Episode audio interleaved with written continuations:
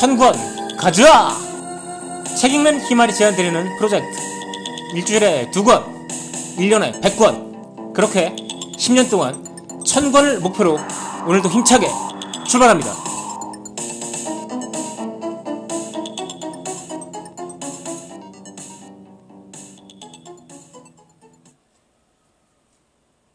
안녕하세요. 책 읽는 희말입니다. 오늘은 뿌시킨의 대위의 딸을 소개해 드리도록 하겠습니다. 뭐 대단히 유명한 책이죠. 어, 우연찮게 작년 겨울에는 좀 소설을 많이 읽었네요. 그래서 뿌시킨의 대위의 딸도 읽게 되었는데 읽게 된 계기는 사실 간단합니다. 유시민이 청춘의 독서에서 아주 강력하게 추천을 했던 책이기 때문이죠. 예전에 러시아 군인을 만나서 잠깐 이야기를 나눈 적이 있습니다. 저는 이제 제가 정말 흠모에 맞지 않는 도스토옙스키 이야기를 하려고 했는데 그 러시아 군인은 자꾸 뿌시킨 이야기를 하더라고요. 도스토옙스키도 대단하지만 뿌시킨은 이렇다. 자꾸 그런 얘기를 하는 겁니다. 뿌시킨은 정말 보통 사람의 상상력을 아득히 뛰어넘는 천재라는 게 그 사람의 주장의 요점이었는데요. 그런 뿌시킨을 정말 유시민이 추천할 때까지 읽지 않고 있었던 거죠, 저는.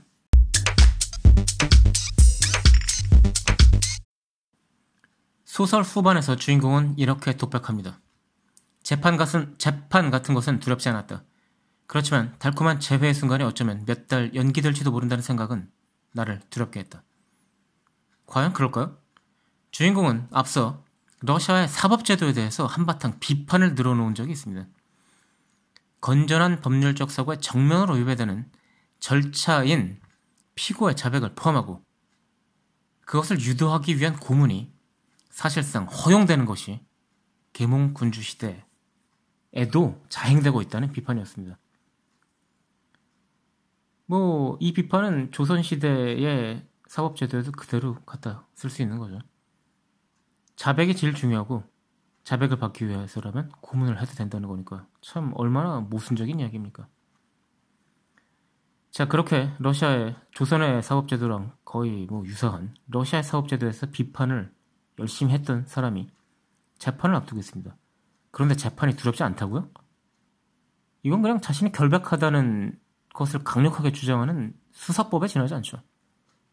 그는 지금 여기서 재판이 걱정이 되지 않고 재판이 지연될까봐 걱정된다라고 말을 하고 있지만 사실은 실체적인 문제, 즉 재판이 얼마나 공정하게 진행될까에 대해서 훨씬 더 큰 걱정을 하고 있겠죠.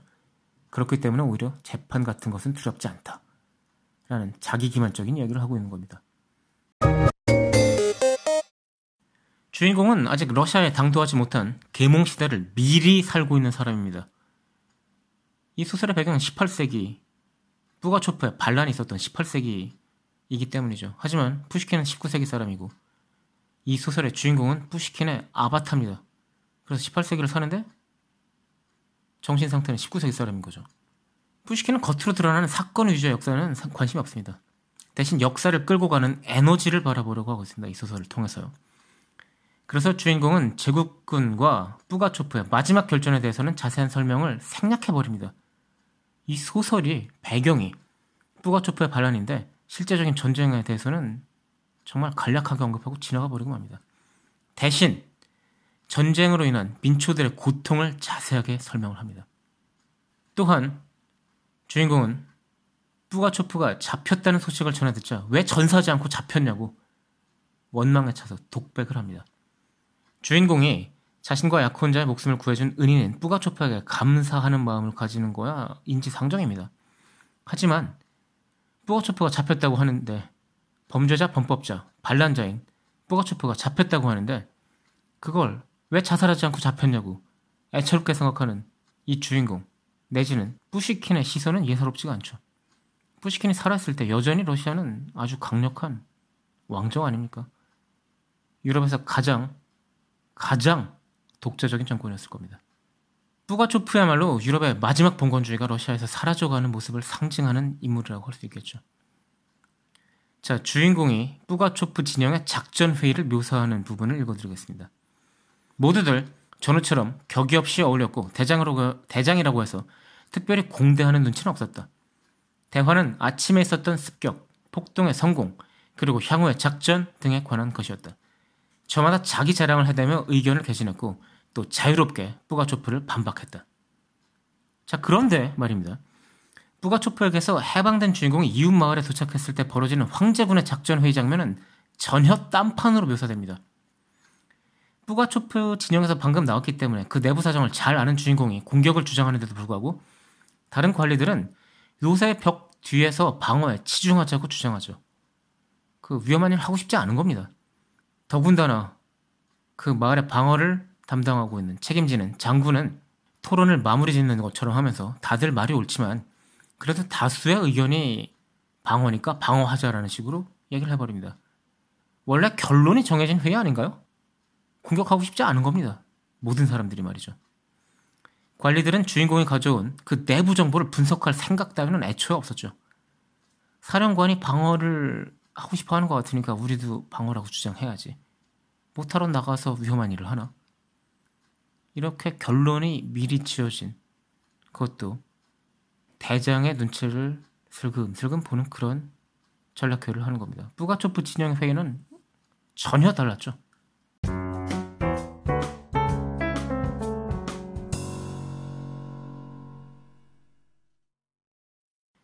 뿌가초프 진영을 빠져나와 황제 진영으로 말을 달리던 주인공은 반란이 진압되었다는 소식을 듣습니다.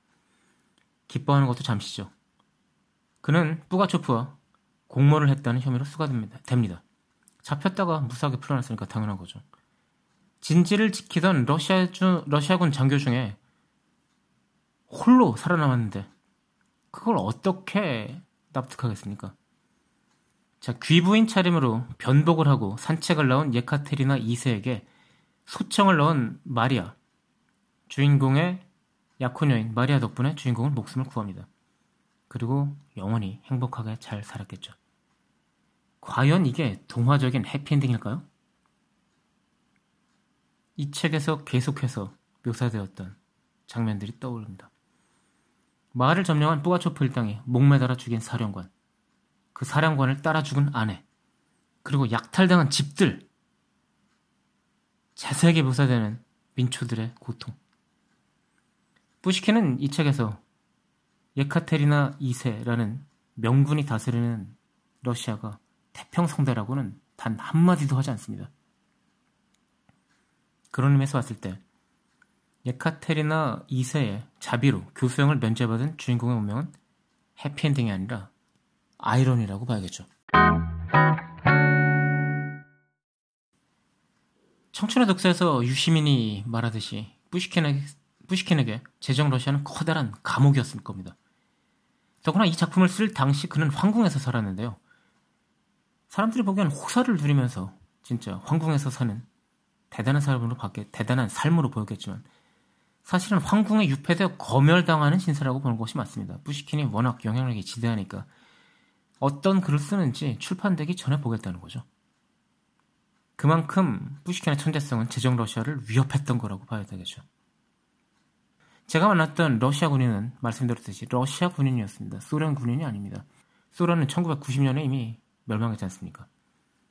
민중의 친구라서가 아니라 러시아의 연인이라서 뿌시키는 사랑을 받고 있는 겁니다.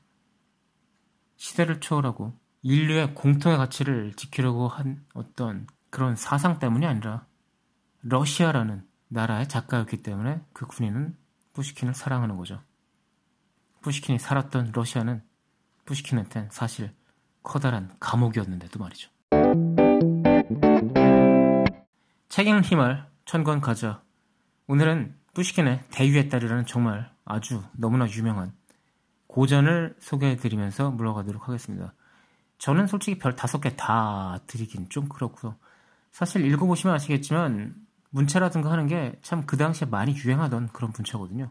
영국, 독일, 그리고 프랑스 작가들에게서 많이 보던 그런 문체입니다. 그리고 제가 보기에 푸시킨의 소설 이거 하나만으로 판단하기엔 도스토옙스키는 어림도 없죠. 어디 감히. 그래서 전 별 다섯 개 중에 네 개 드리면서 오늘 청관과제하는 푸시킨의 데뷔의 딸에 대해서 얘기해 보았습니다.